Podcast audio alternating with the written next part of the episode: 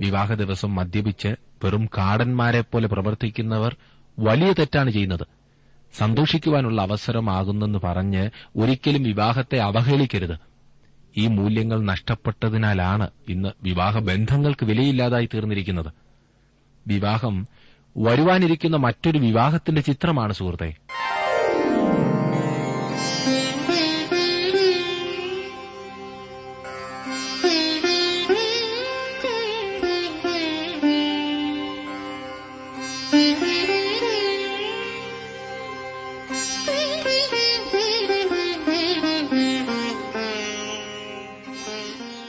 T W ആറിന്റെ വേദപഠന class ആരംഭിക്കുകയാണ്. ജീവ ജീവസന്ദേശം.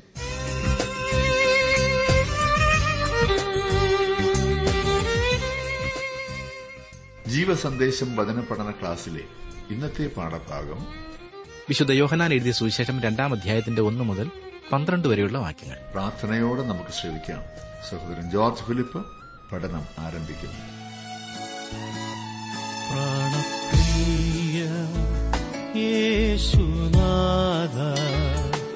जीवन्त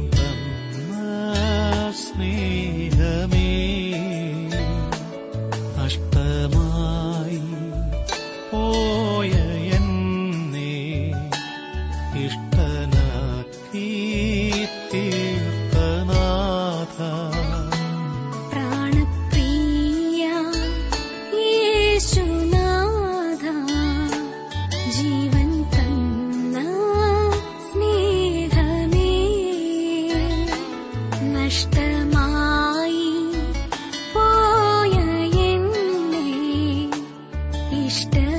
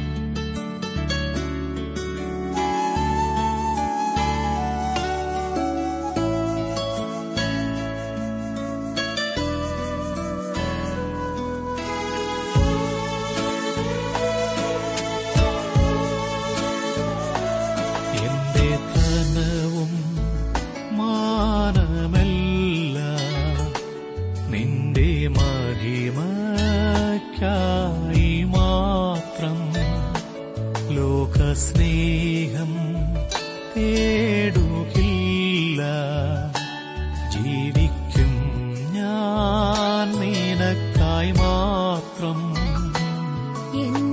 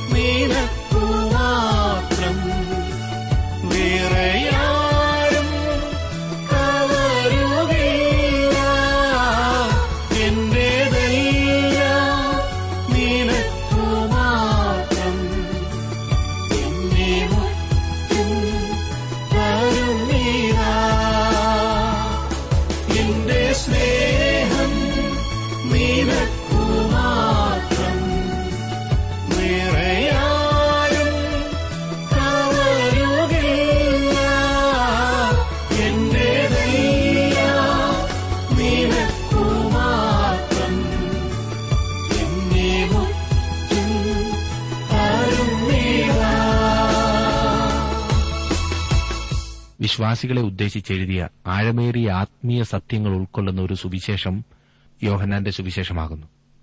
ഒന്നാം അധ്യായത്തിന്റെ പഠനത്തിൽ തന്നെ താങ്കൾക്കത് മനസ്സിലായി എന്ന് ഞാൻ വിശ്വസിക്കുന്നു. ഇന്നിനിയും രണ്ടാം അധ്യായത്തിലേക്ക് നമുക്കൊന്ന് പ്രവേശിക്കാം. രണ്ടാം അധ്യായം എടുത്തെങ്കിൽ രണ്ടാം അധ്യായത്തിന്റെ ആദ്യത്തെ പന്ത്രണ്ട് വാക്യങ്ങളാണ് ഇന്ന് പ്രധാനമായും പഠിക്കുവാൻ പോകുന്നത്. കാനായിലെ കല്യാണത്തിൽ യേശു ചെയ്ത അത്ഭുത പ്രവൃത്തിയാണ് അതിശയപ്രവൃത്തിയാണ് ആദ്യമായി നാം കാണുന്നത്. ഞാൻ അതിനെ യേശുവിന്റെ ആദ്യത്തെ പ്രവർത്തനം എന്നങ്ങ് വിളിച്ചോട്ടെ.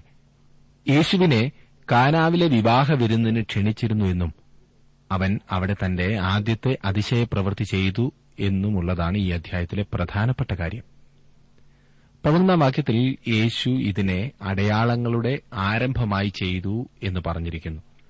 ഈ പ്രസ്താവന ഇതുമായി ബന്ധപ്പെടുത്തി അനേകർക്കുമുള്ള സംശയങ്ങൾക്കും തെറ്റിദ്ധാരണകൾക്കും അറുതി വരുത്തുന്നതാണ് ഇല്ലേ യേശു ഒരു ബാലനായിരുന്നപ്പോൾ അനേകം അത്ഭുതങ്ങൾ പ്രവർത്തിച്ചിരുന്നു എന്ന് പഠിപ്പിക്കുന്നവരും അത് വിശ്വസിക്കുന്നവരും ഈ വാക്യം വായിക്കുമ്പോഴെങ്കിലും ഇനിയും അങ്ങനെ ചെയ്യരുത്.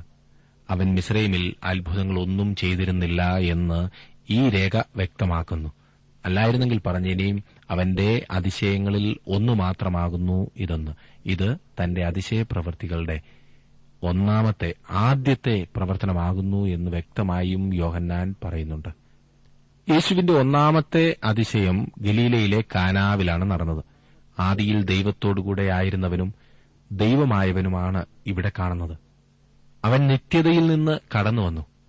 അവൻ ജഡമെടുത്തു. മുപ്പത് വർഷക്കാലം അവൻ ഗലീലയിലെ നസ്രയത്തിൽ വളർന്നു. തുടർന്ന് അവൻ കാനാവിൽ ഒരു വിവാഹത്തിൽ സംബന്ധിക്കുവാൻ ആ മലനാട്ടിലൂടെ ആ കുന്നിൻ പുറത്തുകൂടി നടന്നുപോയി. ദൈവമായവൻ ഈ ഭൂമിയിൽ നടക്കുന്നു. ചിന്തിക്കുവാൻ സാധിക്കുന്നതിനപ്പുറമല്ലേ? യോഹനാൻ ഇവിടെയും സ്ഥലവും കാലവും പറയുന്നത് ശ്രദ്ധിക്കുക. മൂന്നാം നാൾ ഗലീലയിലെ കാനാവിൽ നമ്മുടെ കർത്താവ് തന്റെ ശുശ്രൂഷ ആരംഭിച്ചു കഴിഞ്ഞിരുന്നു. രണ്ടാം അധ്യായത്തിന്റെ ഒന്നും രണ്ടും വാക്യങ്ങൾ ഞാനൊന്ന് വായിക്കാം. മൂന്നാം നാൾ ഗലീലയിലെ കാനാവിൽ ഒരു കല്യാണമുണ്ടായി. യേശുവിന്റെ അമ്മ അവിടെയുണ്ടായിരുന്നു യേശുവിനെയും ശിഷ്യന്മാരെയും കല്യാണത്തിന് ക്ഷണിച്ചിരുന്നു. യേശുവിന്റെ അമ്മയായ മറിയയുടെ ചാർച്ചക്കാരാണ് വിവാഹിതരായത്. അതുകൊണ്ടാണ് അവർ അവിടെ ഉണ്ടായിരുന്നത്. പ്രത്യേകിച്ച് മറിയ അവിടെ ഉണ്ടായിരുന്നത് എന്ന് പല വേദപണ്ഡിതന്മാരും വിശ്വസിക്കുന്നുണ്ട്. ഇത് അനുമാനം മാത്രമാണ് കേട്ടോ. എന്നാൽ അങ്ങനെ ആയിരിക്കുവാനും ഇടയുണ്ട്. സാധാരണ സ്നേഹിതരെയും ബന്ധുക്കളെയും ഒക്കെയാണല്ലോ കല്യാണത്തിന് വിളിക്കുന്നത്. കർത്താവായ യേശുവിനെയും അവന്റെ ശിഷ്യന്മാരെയും കല്യാണത്തിന് ക്ഷണിച്ചിരുന്നു. മൂന്നാം നാൾ എന്നിവിടെ പറഞ്ഞിരിക്കുന്നു.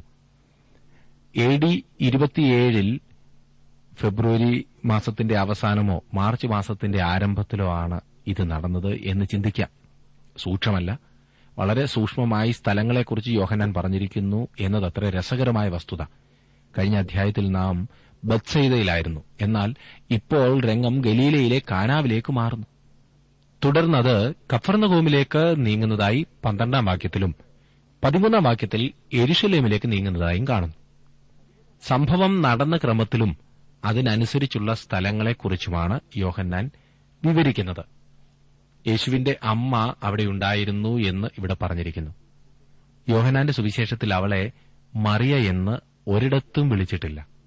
വളരെ വിചിത്രമായ ഒരു അഭ്യർത്ഥനയുമായി യേശുവിന്റെ അമ്മ യേശുവിന്റെ അടുത്ത് ചെന്നു. അവർ അവനോട് പറയുന്നത് ശ്രദ്ധിക്കുക. മൂന്നാം വാക്യം. വീഞ്ഞു പോരാതെ വരികയാൽ യേശുവിന്റെ അമ്മ അവനോട് അവർക്ക് വീഞ്ഞില്ല എന്ന് പറഞ്ഞു. വീഞ്ഞിനെക്കുറിച്ചുള്ള ചോദ്യം ഇവിടെ ഉയരുന്നു. അക്കാലത്ത് വീഞ്ഞ് ആഹാരപദാർത്ഥങ്ങളുടെ ഒരു ഭാഗമായിരുന്നു. എന്നാൽ മദ്യപാനത്തെ തികച്ചും അപലപിച്ചിരുന്നു. ലേവ്യ വ്യവസ്ഥ പ്രകാരമുള്ള ആചാരാനുഷ്ഠാനങ്ങളിലും വീഞ്ഞ് ഉപയോഗിച്ചിരുന്നു പാനീയയാഗത്തിനായിരുന്നു അത്. മദ്യപാനവുമായി ഇതിന് യാതൊരു ബന്ധവുമില്ലായിരുന്നു. വിവാഹം ഒരു മതപരമായ ചടങ്ങായിരുന്നു. പാവനമായ ശുശ്രൂഷ. പഴയ നിയമത്തിൽ വിശ്വസിച്ചിരുന്നവരാണ് അവിടെ കൂടി വന്നിരുന്നത് എന്ന കാര്യം മറക്കരുത്. ലഹരി പിടിപ്പിക്കുന്ന യാതൊന്നും അവിടെ ഇല്ലായിരുന്നു എന്ന് നിങ്ങൾക്ക് ഉറപ്പായി വിശ്വസിക്കാവുന്നതത്രേ. പലരും വിവാഹത്തോടനുബന്ധിച്ച് മദ്യം വിളമ്പുന്നതിന് കൊണ്ടുവരുന്ന ഉപാധി യേശു കർത്താവ് കാനാവിലെ കല്യാണത്തിന് അങ്ങനെ വിളമ്പി എന്ന് പറഞ്ഞുകൊണ്ടാണ്. ഇത് മുടന്തൻ ന്യായമാണ് വിവാഹത്തിന്റെ പാവനതയെ നശിപ്പിക്കുന്ന ഇന്നത്തെ നൂറുകൂട്ടം കാര്യങ്ങളിൽ മുൻപിട്ടു നിൽക്കുന്നതാണ് മദ്യപാനം. ഒരു വിധത്തിലും ന്യായീകരിക്കാവുന്ന ഒരു കാര്യമല്ല അത്. വിവാഹ ദിവസം മദ്യപിച്ച് വെറും കാടന്മാരെ പോലെ പ്രവർത്തിക്കുന്നവർ വലിയ തെറ്റാണ് ചെയ്യുന്നത്. സന്തോഷിക്കുവാനുള്ള അവസരമാകുന്നെന്ന് പറഞ്ഞ് ഒരിക്കലും വിവാഹത്തെ അവഹേളിക്കരുത്. ഈ മൂല്യങ്ങൾ നഷ്ടപ്പെട്ടതിനാലാണ് ഇന്ന് വിവാഹ ബന്ധങ്ങൾക്ക് വിലയില്ലാതായി തീർന്നിരിക്കുന്നത്. വിവാഹം വരുവാനിരിക്കുന്ന മറ്റൊരു വിവാഹത്തിന്റെ ചിത്രമാണ് സുഹൃത്തെ. ക്രിസ്തു ഈ ഭൂമിയിൽ തന്റെ ശുശ്രൂഷ ആരംഭിച്ചത് ഒരു വിവാഹ സ്ഥലത്ത് വെച്ചാണ്. സഭയെ സംബന്ധിച്ചിടത്തോളം ഒരു വിവാഹത്തോടുകൂടെ അവൻ അത് സമാപിപ്പിക്കുകയും ചെയ്യും. കുഞ്ഞാടിന്റെ കല്യാണ വിരുന്നിന് സഭയെ ഒരു മണവാട്ടിയായി അവന്റെ മുൻപിൽ നിർത്തും. യേശു ചെയ്ത ആദ്യത്തെ അതിശയപ്രവൃത്തിയാണിത്. മോശയുടെ ആദ്യത്തെ അതിശയം വെള്ളത്തെ രക്തമാക്കി തീർക്കുകയായിരുന്നു. മനസ്സിലായല്ലോ? വെള്ളത്തെ വീഞ്ഞാക്കി തീർക്കുകയാണ് യേശു ചെയ്ത ആദ്യത്തെ അതിശയം. ന്യായപ്രമാണം മോശമുഖാന്തരം നൽകപ്പെട്ടു എന്നാൽ കൃപയും സത്യവും യേശുവിൽ കൂടി വന്നു. എത്രമാത്രം വൈരുദ്ധ്യമാണ് ഇവിടെ നമുക്ക് കാണുവാൻ കഴിയുന്നത്. മറിയം പറഞ്ഞതിന്റെ അർത്ഥം എന്താണ് ചിലർ ചിന്തിക്കുന്നത് അത് വളരെ പാവപ്പെട്ട ഒരു കുടുംബമായിരുന്നു എന്ന കാര്യം ശ്രദ്ധയിൽപ്പെടുത്തേണ്ടത് ആവശ്യമാണ്. അവർ കരുതിയിരുന്ന ലഘുഭക്ഷണം ആവശ്യത്തിന് തികയുമായിരുന്നില്ല. അവർക്ക് വീഞ്ഞില്ല എന്ന് അവൾ കർത്താവിനോട് പറഞ്ഞപ്പോൾ അവനും ശിഷ്യന്മാരും പൊയ്ക്കൊള്ളുന്നതാണ് നല്ലത് എന്ന സൂചനയായിരുന്നു പതിയെ കൊടുക്കുന്നതെന്ന് ചിലർ ചിന്തിക്കുന്നുണ്ട്. ഒരു പ്രസംഗം ചെയ്ത് കൂടി വന്നിരുന്നവരുടെ ശ്രദ്ധ ആകർഷിക്കുവാനുള്ള ഉദ്ദേശത്തോടെയാണ് മറിയ അപ്രകാരം പറഞ്ഞത് എന്നത്രേ കാൽവിൻ എഴുതിയിരിക്കുന്നത്. എന്നാൽ ഈ രണ്ട് ചിന്താഗതികളോടും ഞാൻ യോജിക്കുന്നില്ല. അവർ പൊയ്ക്കൊള്ളുന്നതിനോ കൂടി വന്നിരുന്നവരോട് പ്രസംഗിക്കുന്നതിനോ ഉള്ള സൂചനയായിട്ടല്ല മറിയം അപ്രകാരം പറഞ്ഞത്. പിന്നെയോ ഒരു അതിശയം പ്രവർത്തിക്കുക. ഇത് നിനക്ക് പ്രവർത്തിക്കുവാനുള്ള തക്ക സമയമാണ്. ഇതാണ് മറിയം പറഞ്ഞതിന്റെ അർത്ഥം. ഗബ്രിയേൽ ദൂതൻ മറിയയ്ക്ക് പ്രത്യക്ഷനായി അവൾ മഷിഹായ്ക്ക് ജന്മം കൊടുക്കും എന്ന് പറഞ്ഞപ്പോൾ അവൾ കന്യകാജനനത്തെ ചോദ്യം ചെയ്തതായി നാം വായിക്കുന്നു. ഞാൻ പുരുഷനെ അറിയായികയാൽ ഇത് എങ്ങനെ സംഭവിക്കും എന്ന് അവൾ ദൂതനോട് ചോദിച്ചു. പരിശുദ്ധാത്മാവ് അവളുടെ മേൽ വരുമെന്നും അവളിൽ നിന്ന് ഉത്ഭവിക്കുന്ന പ്രജ വിശുദ്ധമായിരിക്കുമെന്നും ഗബ്രിയേൽ അവളോട് വ്യക്തമായി സംസാരിച്ചു. അപ്പോൾ മറിയ വിശ്വസിക്കുകയും ദൈവഹിതത്തിന് വിധേയപ്പെടുകയും ചെയ്തുകൊണ്ട് ഇതാ ഞാൻ കർത്താവിന്റെ ദാസി. നിന്റെ വാക്കുപോലെ എനിക്ക് ഭവിക്കട്ടെ എന്ന് പറഞ്ഞു. അന്നു മുതൽ യേശുക്രിസ്തുവിന്റെ കന്യകയിൽ നിന്നുള്ള ജനനത്തെക്കുറിച്ച് ചോദ്യങ്ങൾ ഉയർന്നുകൊണ്ടിരുന്നു. മറിയ അങ്ങനെ സമർപ്പിച്ചെങ്കിലും മറ്റുള്ളവർ അത് വിശ്വസിക്കണമെന്നില്ലല്ലോ. യേശുവിനെക്കുറിച്ച് ജനം സംശയവും ചോദ്യവും ഉന്നയിച്ചിരുന്നു. അതിനാൽ മറിയ വാസ്തവത്തിൽ പറയുന്നത് കുഞ്ഞെ നീ ആരാകുന്നു എന്നുള്ളത് ഒരു അതിശയം പ്രവർത്തിച്ചുകൊണ്ട് തെളിയിക്കുവാനുള്ള നല്ല അവസരം ലഭിച്ചിരിക്കുകയാണ്. നീ അപ്രകാരം ചെയ്യുക എന്നത്രേ. യേശു അവൾക്ക് വളരെ വ്യക്തമായ ഉത്തരം നൽകുന്നു. നാലാമാക്കിയതിൽ യേശു അവളോട് സ്ത്രീയെ എനിക്കും നിനക്കും തമ്മിൽ എന്ത്? എന്റെ നാഴിക ഇതുവരെ വന്നിട്ടില്ല എന്ന് പറഞ്ഞു. ഞാനിത് തെളിയിക്കാം. എന്നാൽ അതിനുള്ള അവസരമല്ല ഇത് എന്നാണ് യേശു പറഞ്ഞതിന്റെ അർത്ഥം. യേശു ക്രൂശിൽ തൂങ്ങിക്കിടക്കുമ്പോൾ അവന്റെ അമ്മ ആ ക്രൂശിന്റെ ചുവട്ടിൽ നിൽക്കുന്നുണ്ടായിരുന്നു.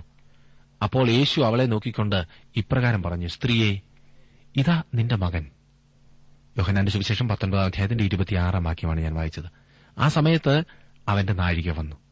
ഇനിയും മൂന്ന് നാൾ കഴിഞ്ഞിട്ട് അവൻ മരിച്ചവരിൽ നിന്ന് ഉയർത്തെഴുന്നേൽക്കും.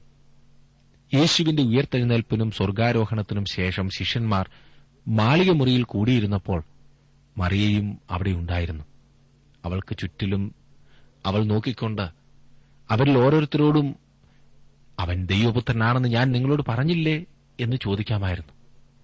റോമാലേഖനം ഒന്നാം അധ്യായത്തിന്റെ അഞ്ചാം വാക്യത്തിൽ പൌലോസ് പറയുന്നത് മരിച്ചിട്ട് ഉയർത്തെഴുന്നേൽക്കയാൽ വിശുദ്ധിയുടെ ആത്മാവ് സംബന്ധിച്ച് ദൈവപുത്രൻ എന്ന് ശക്തിയോടെ നിർണയിക്കുകയും ചെയ്തിരിക്കുന്നവൻ എന്നാണ്.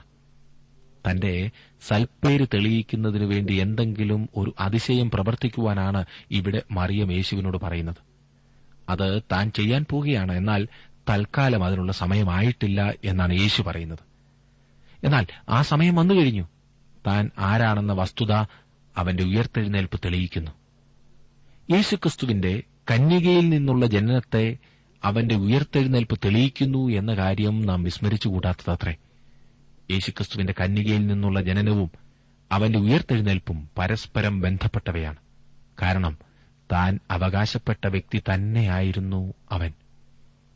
അഞ്ചാം വാക്യം നോക്കിക്കേ. അവന്റെ അമ്മ ശുശ്രൂഷക്കാരോട് അവൻ നിങ്ങളോട് എന്തെങ്കിലും കൽപ്പിച്ചാൽ അത് ചെയ്യുവീനെന്ന് പറഞ്ഞു. എത്ര നല്ല ഉപദേശമാണ് ഇവിടെ ലഭിക്കുന്നത്. അവൻ നിങ്ങളോട് എന്ത് കൽപ്പിച്ചാലും അത് ചെയ്യുവീൻ. ഒരു അമ്മയുടെ ഉപദേശം. ഇന്ന് അനേകർക്കും ഇത് വളരെ ബുദ്ധിമുട്ടാണ്. അമ്മയെ വേണം പക്ഷേ അമ്മ നൽകുന്ന ഉപദേശം വേണ്ട. അമ്മ പറഞ്ഞത് അവൻ എന്തെങ്കിലും കൽപ്പിച്ചാൽ അത് ചെയ്യുവാനാ. ഞാൻ എന്തെങ്കിലും കൽപ്പിച്ചാൽ അത് ചെയ്യുവാനല്ല. മറിയം പറയുന്നത് യേശു കൽപ്പിക്കുന്നത് അതുപോലെ ചെയ്യുവീൻ എന്നാണ്. ഒരു വ്യത്യാസവുമില്ല. നമ്മെക്കുറിച്ച് ദൈവം ആഗ്രഹിക്കുന്നത് അതാണ്. മറിയം ദൈവത്തിന്റെ ദാസിയായിരുന്നു. അവൾക്ക് പറയുവാനുള്ളത് യേശു ദൈവപുത്രനാകുന്നു. അതെനിക്കറിയാം. അതുകൊണ്ട് അവൻ എന്തെങ്കിലും കൽപ്പിച്ചാൽ അത് നിങ്ങൾ ചെയ്യുവീൻ. അങ്ങനെ ചെയ്താൽ നിങ്ങൾക്ക് അത്ഭുതം കാണുവാൻ സാധിക്കും. ഇന്ന് അനേകരും കുറുക്കുവഴി തേടുകയാണ്. വാസ്തവത്തിൽ യേശു പറയുന്നത് അനുസരിക്കുവാൻ മനസ്സില്ലാത്തതിനാൽ അനുസരിക്കുവാൻ അവരുടെ കണ്ണ് സാത്താൻ കുരുടാക്കിയിട്ടിരിക്കുന്നതിനാൽ പലപ്പോഴും മറ്റു മാർഗങ്ങൾ തേടുകയാണ്. ഇന്നോളമുള്ള എല്ലാ വിശുദ്ധന്മാർക്കും പറയുവാനുള്ളത് എന്തെന്നാൽ യേശു എന്തു പറഞ്ഞാലും അതനുസരിക്കുക. ഞാൻ പറയുന്നതല്ല യേശു ഒരു മനുഷ്യ ശബ്ദമല്ല യേശു പറയുന്നത് അനുസരിപ്പീൻ. യേശുവിന്റെ വാക്ക് അനുസരിക്കുവാൻ നാം ഒരുങ്ങുന്നുവെങ്കിൽ ദൈവവചനം അനുസരിക്കുവാൻ നാം ഒരുങ്ങുന്നുവെങ്കിൽ അതത്രേ ദൈവം എന്നെക്കുറിച്ചും നിങ്ങളെക്കുറിച്ചും ആഗ്രഹിക്കുന്നു. ആറും ഏഴും വാക്യങ്ങളിൽ നാം വായിക്കുന്നത് അവിടെ യഹൂദന്മാരുടെ ശുദ്ധീകരണ നിയമം അനുസരിച്ച് രണ്ടോ മൂന്നോ പറ വീതം കൊള്ളുന്ന ആറ് കൽപ്പാത്രമുണ്ടായിരുന്നു യേശു അവരോട് ഈ കൽപ്പാത്രങ്ങളിൽ വെള്ളം നിറപ്പീൻ എന്ന് പറഞ്ഞു. അവർ വക്കോളവും നിറച്ചു. നോക്കിക്കേ അവരെന്തുകൊണ്ടാ അങ്ങനെ അനുസരിച്ചതെന്നറിയാമോ? യേശുവിന്റെ അമ്മ അവരോട് പറഞ്ഞു അവൻ എന്തെങ്കിലും പറഞ്ഞാൽ അത് ചെയ്യുവീനെന്ന്. ഈ കൽപാത്രങ്ങളെ നമുക്ക് ശ്രദ്ധിക്കാം. ആചാരപ്രകാരമുള്ള ശുദ്ധീകരണത്തിന് ഉപയോഗിക്കുന്ന കൽപാത്രങ്ങളാണ് ഇവ ഓരോന്നും. ഇത് ഒരു പാവപ്പെട്ട കുടുംബമായിരുന്നതിനാൽ ഈ കൽപാത്രങ്ങൾ അവഗണിക്കപ്പെടുകയും പിന്തള്ളപ്പെടുകയും ചെയ്തിരുന്നിരിക്കണം. വിവാഹത്തിന് വിരുന്നുകാർ വരുമ്പോൾ ആരും തങ്ങളെ ശ്രദ്ധിക്കയില്ല എന്നായിരുന്നു അവർ വിചാരിച്ചത്. ആ കൽപാത്രങ്ങളെക്കുറിച്ച് യേശു ചോദിച്ചപ്പോൾ ആ കുടുംബത്തിലുള്ളവർ അത്ഭുതപ്പെട്ടിരിക്കാനിടയുണ്ടല്ലേ? തുടർന്ന് എന്താണ് അവർ ചെയ്യേണ്ടത് എന്ന് യേശു അവർക്ക് വ്യക്തമായി പറഞ്ഞു കൊടുക്കുന്നു. അവർ അവൻ പറഞ്ഞത് അനുസരിച്ചു. വക്കോളവും നിറച്ചു എന്നാണല്ലോ നാം വായിക്കുന്നത്. എട്ട് മുതൽ പത്ത് വരെയുള്ള വാക്യങ്ങൾ. ഇപ്പോൾ കോരി വിരുന്നുവാഴിക്ക് കൊണ്ടുപോയി കൊടുപ്പീനെന്ന് അവൻ പറഞ്ഞു. അവർ കൊണ്ടുപോയി കൊടുത്തു. അത് എവിടെ നിന്ന് എന്ന് വെള്ളം കോരിയ ശുശ്രൂഷക്കാരല്ലാതെ വിരുന്നുവാഴി അറിഞ്ഞില്ല. വീഞ്ഞായി തീർന്ന വെള്ളം വിരുന്നുവാഴി രുചി നോക്കിയാറെ മണവാളനെ വിളിച്ചു. എല്ലാവരും ആദ്യം നല്ല വീഞ്ഞും ലഹരി പിടിച്ച ശേഷം ഇളപ്പമായതും കൊടുക്കുമാറുണ്ട്. നീ നല്ല വീഞ്ഞ് ഇതുവരെയും സൂക്ഷിച്ചു വെച്ചുവല്ലോ എന്ന് അവനോട് പറഞ്ഞു. ഇവിടെ പ്രധാനപ്പെട്ട ചില കാര്യങ്ങൾ വിട്ടുകളഞ്ഞിരിക്കുന്നത് ശ്രദ്ധിക്കേണ്ടതത്രേ വധു ഇവിടെ എവിടെയാണ്? അവളെ നാം ഇവിടെങ്ങും കാണുന്നില്ല. സാധാരണ ഒരു വിവാഹത്തിന്റെ ആ സമയത്ത് ഏറ്റവും അധികം ശ്രദ്ധിക്കപ്പെടുന്ന വ്യക്തി മണവാട്ടിയാണ്. വധുവിന്റെ വസ്ത്രധാരണത്തെക്കുറിച്ച് യാതൊന്നും ഇവിടെ പറയുന്നില്ല. നിങ്ങൾ ശ്രദ്ധിച്ചിട്ടില്ലേ? സാധാരണ കല്യാണങ്ങൾക്കൊക്കെ പോകുമ്പോൾ പെണ്ണ് എന്തുമാത്രം ആഭരണം ഇട്ടിട്ടുണ്ട്? എത്ര സാരിയാണ് ഉടുത്തിരിക്കുന്നത്? മേക്കപ്പ് ഒക്കെ എങ്ങനെയുണ്ട്? എല്ലാവരും പെണ്ണിനെയായിരിക്കും ശ്രദ്ധിക്കുന്നത്. വിവാഹത്തിൽ ഏറ്റവും പ്രധാനപ്പെട്ട സംഗതി എത്രയാത്? എന്നാൽ കാനാവിലെ കല്യാണത്തിൽ യേശുവും ഒഴിഞ്ഞ കൽപാത്രങ്ങളുമായിരുന്നു പ്രധാനപ്പെട്ട കാര്യം. പ്രിയ സുഹൃത്തെ ഇവിടെ ഏറ്റവും മനോഹരമായ ഒരു കാര്യം നാം കാണുന്നു. യേശു ഒഴിഞ്ഞ കൽപാത്രങ്ങൾ ഉപയോഗിച്ചു. അതിൽ വെള്ളം നിറയ്ക്കുവാൻ അവൻ കൽപ്പിച്ചു. അവർ വെള്ളം അതിൽ നിന്ന് പകരുവാൻ തുടങ്ങിയപ്പോൾ അതിശയം നടന്നു. അവർ വെള്ളം കോരി വിരുന്നുകാർക്ക് പകർന്നു കൊടുത്തപ്പോൾ അത് വീഞ്ഞായി തീർന്നു. ഇവിടെ എനിക്കും നിങ്ങൾക്കും വേണ്ടി ഒരു വലിയ ആത്മീയ പാഠമുണ്ട്. യേശു ഇന്ന് നമ്മെ വെള്ളം നിറയ്ക്കുന്ന കൽപാത്രങ്ങളെപ്പോലെ ഉപയോഗിക്കുന്നു. നാം വെറും അവഗണിക്കപ്പെട്ട കൽപാത്രങ്ങൾ മാത്രമാണ്. നമുക്ക് ആകർഷണീയത യാതൊന്നുമില്ല. ഒരു മൂലയിൽ മാറ്റി മൂടി വെക്കപ്പെടേണ്ട അവസ്ഥയാണ് നമുക്കുള്ളത്. എന്താണ് വീഴുവാനുള്ളത്? ഒന്നുമില്ല. എന്നാൽ അവൻ നമ്മെ ഉപയോഗിക്കുവാൻ ആഗ്രഹിക്കുന്നു. വെള്ളം കൊണ്ട് നമ്മെ നിറയ്ക്കുവാൻ അവൻ താൽപര്യപ്പെടുന്നു. എന്താണ് വെള്ളം? വെള്ളം ദൈവവചനമാണ്. ദൈവവചനമാകുന്ന വെള്ളം കൊണ്ട് എന്നെയും നിങ്ങളെയും നിറയ്ക്കുവാൻ യേശു ആഗ്രഹിക്കുന്നു. ദൈവവചനമാകുന്ന വെള്ളത്താൽ അവൻ നമ്മെ നിറച്ചതിന് ശേഷം അത് നാം പകർന്നു കൊടുക്കണം എന്ന് അവൻ നമ്മെക്കുറിച്ച് ആഗ്രഹിക്കുന്നു. നാം അത് പകർന്നു കൊടുക്കുമ്പോൾ അതായത് വെള്ളം കൽപാത്രങ്ങളിൽ നിന്ന് പകരപ്പെടുമ്പോൾ അത് വീഞ്ഞായി തീർന്നതുപോലെ അത് പരിശുദ്ധാത്മാവിന്റെ പ്രവർത്തനത്താൽ ആനന്ദത്തിന്റെ വീഞ്ഞായിത്തീരുന്നു. വചനം ആനന്ദത്തിന്റെ വീഞ്ഞായിത്തീരുന്നു. എഫ് എസ് ലേഖനം അഞ്ചാം അധ്യായത്തിന്റെ പതിനെട്ടാം വാക്യത്തിൽ വീഞ്ഞു കുടിച്ചു മത്തരാകരുത് ആത്മാവ് നിറഞ്ഞവരായിരിക്കീൻ എന്ന് പറഞ്ഞിരിക്കുന്നു. ആ വെള്ളത്തെ പരിശുദ്ധാത്മാവെടുത്ത് ഒരു വ്യക്തിയുടെ ജീവിതത്തിൽ അതിശയം പ്രവർത്തിപ്പിക്കുന്നു. അതിനെ വിവരിപ്പാൻ കഴിയുകയില്ല എങ്കിലും അങ്ങനെ സംഭവിക്കുന്നതായി ഞാൻ എന്നും കാണുന്നുണ്ട് സുഹൃത്തെ. എന്റെ മേശപ്പുറത്ത് ഇപ്പോൾ തന്നെ എത്രമാത്രം എഴുത്തുകളുണ്ടെന്നറിയാമോ? ദൈവവചനം കേട്ട് ജീവിതത്തിൽ സന്തോഷം അനുഭവിക്കുന്ന നൂറുകണക്കിന് ആളുകൾ എനിക്ക് എഴുതാറുണ്ട്.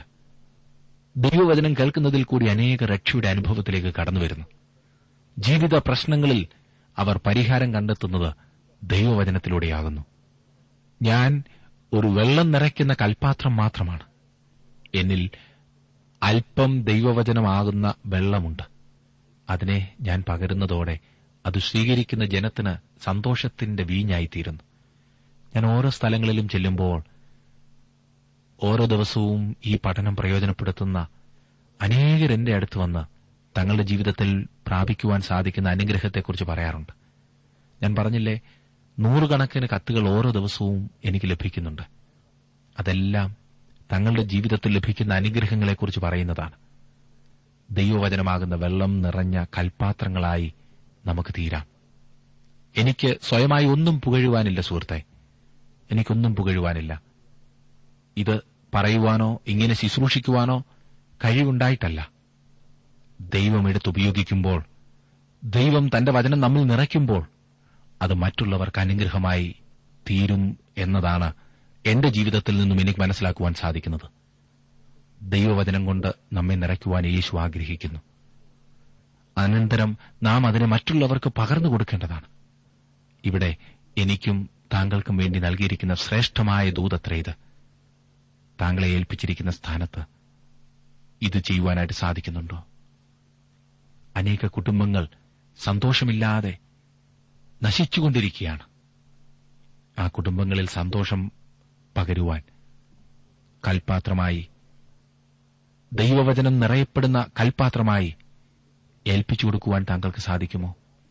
താങ്കളുടെ പരിമിതികളെ ഉപാധികളാക്കി മാറി നിൽക്കാതെ എത്ര വലിയ പരിമിതിയുണ്ടെങ്കിൽ തന്നെയും അതിനെയെല്ലാം പദ്ധതികളാക്കി മാറ്റുവാൻ കഴിയുന്ന ദൈവകരങ്ങളിലേക്ക് സമർപ്പിക്കുമോ? ജീവിതത്തിലെ പ്രശ്നങ്ങളെ ദൈവകരങ്ങളിലേക്ക് സമർപ്പിക്കുന്നുവെങ്കിൽ അവൻ താങ്കളെ സഹായിക്കും. പന്ത്രണ്ടാം വാക്യം കൂടി നമുക്ക് നോക്കാം. അനന്തരം അവനും അവന്റെ അമ്മയും സഹോദരന്മാരും ശിഷ്യന്മാരും കഫർന്നുകോമിലേക്ക് പോയി.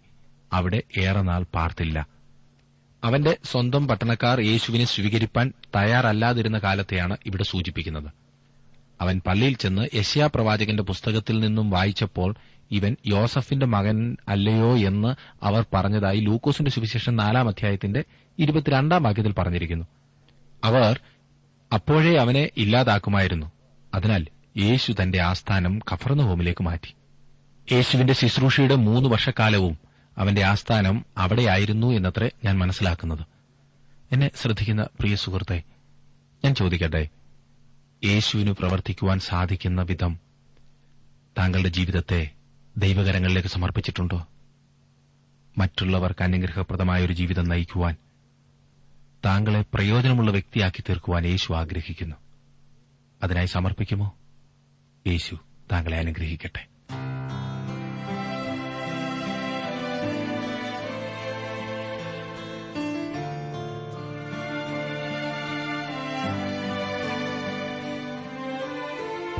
ഇന്നത്തെ ജീവസന്ദേശ പഠന ക്ലാസ്സിലൂടെ ഞങ്ങളെ ശ്രദ്ധിച്ച എല്ലാ പ്രിയ ശ്രോതാക്കളോടുമുള്ള നന്ദിയെ അറിയിക്കട്ടെ.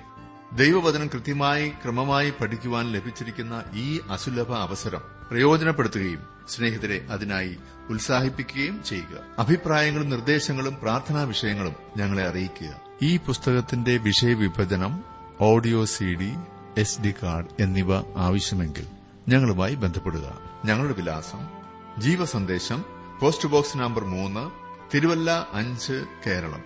Phone zero four six nine two seven zero zero two eight four. Mobile nine four four seven seven six seven three seven eight. ഞങ്ങളുടെ email address Malayalam T T V at radio eight eight two dot com. വെബ്സൈറ്റിലും ഞങ്ങളുടെ programme ലഭിക്കുന്നതാണ്. ഞങ്ങളുടെ website W W W dot radio eight eight two dot com. ദൈവമക്കളെ നമ്മൾ ഭാഗ്യശാലികൾ. ദിവ്യജീവനുള്ളിലേക്ക് ക്രിസ്തു നായകൻ ദൈവമക്കളെ നമ്മൾ ഭാഗ്യശാലികൾ. ദിവ്യജീവനുള്ളിലേക്ക് ക്രിസ്തു നായകൻ വിശ്വസിച്ചു ദൈവപുത്രൻ തന്റെ നാമത്തിൽ. സംശയിച്ചിടേണ്ട നമ്മൾ ദൈവമക്കളായി. വിശ്വസിച്ചു ദൈവപുത്രൻ തന്റെ നാമത്തിൽ. സംശയിച്ചിടേണ്ട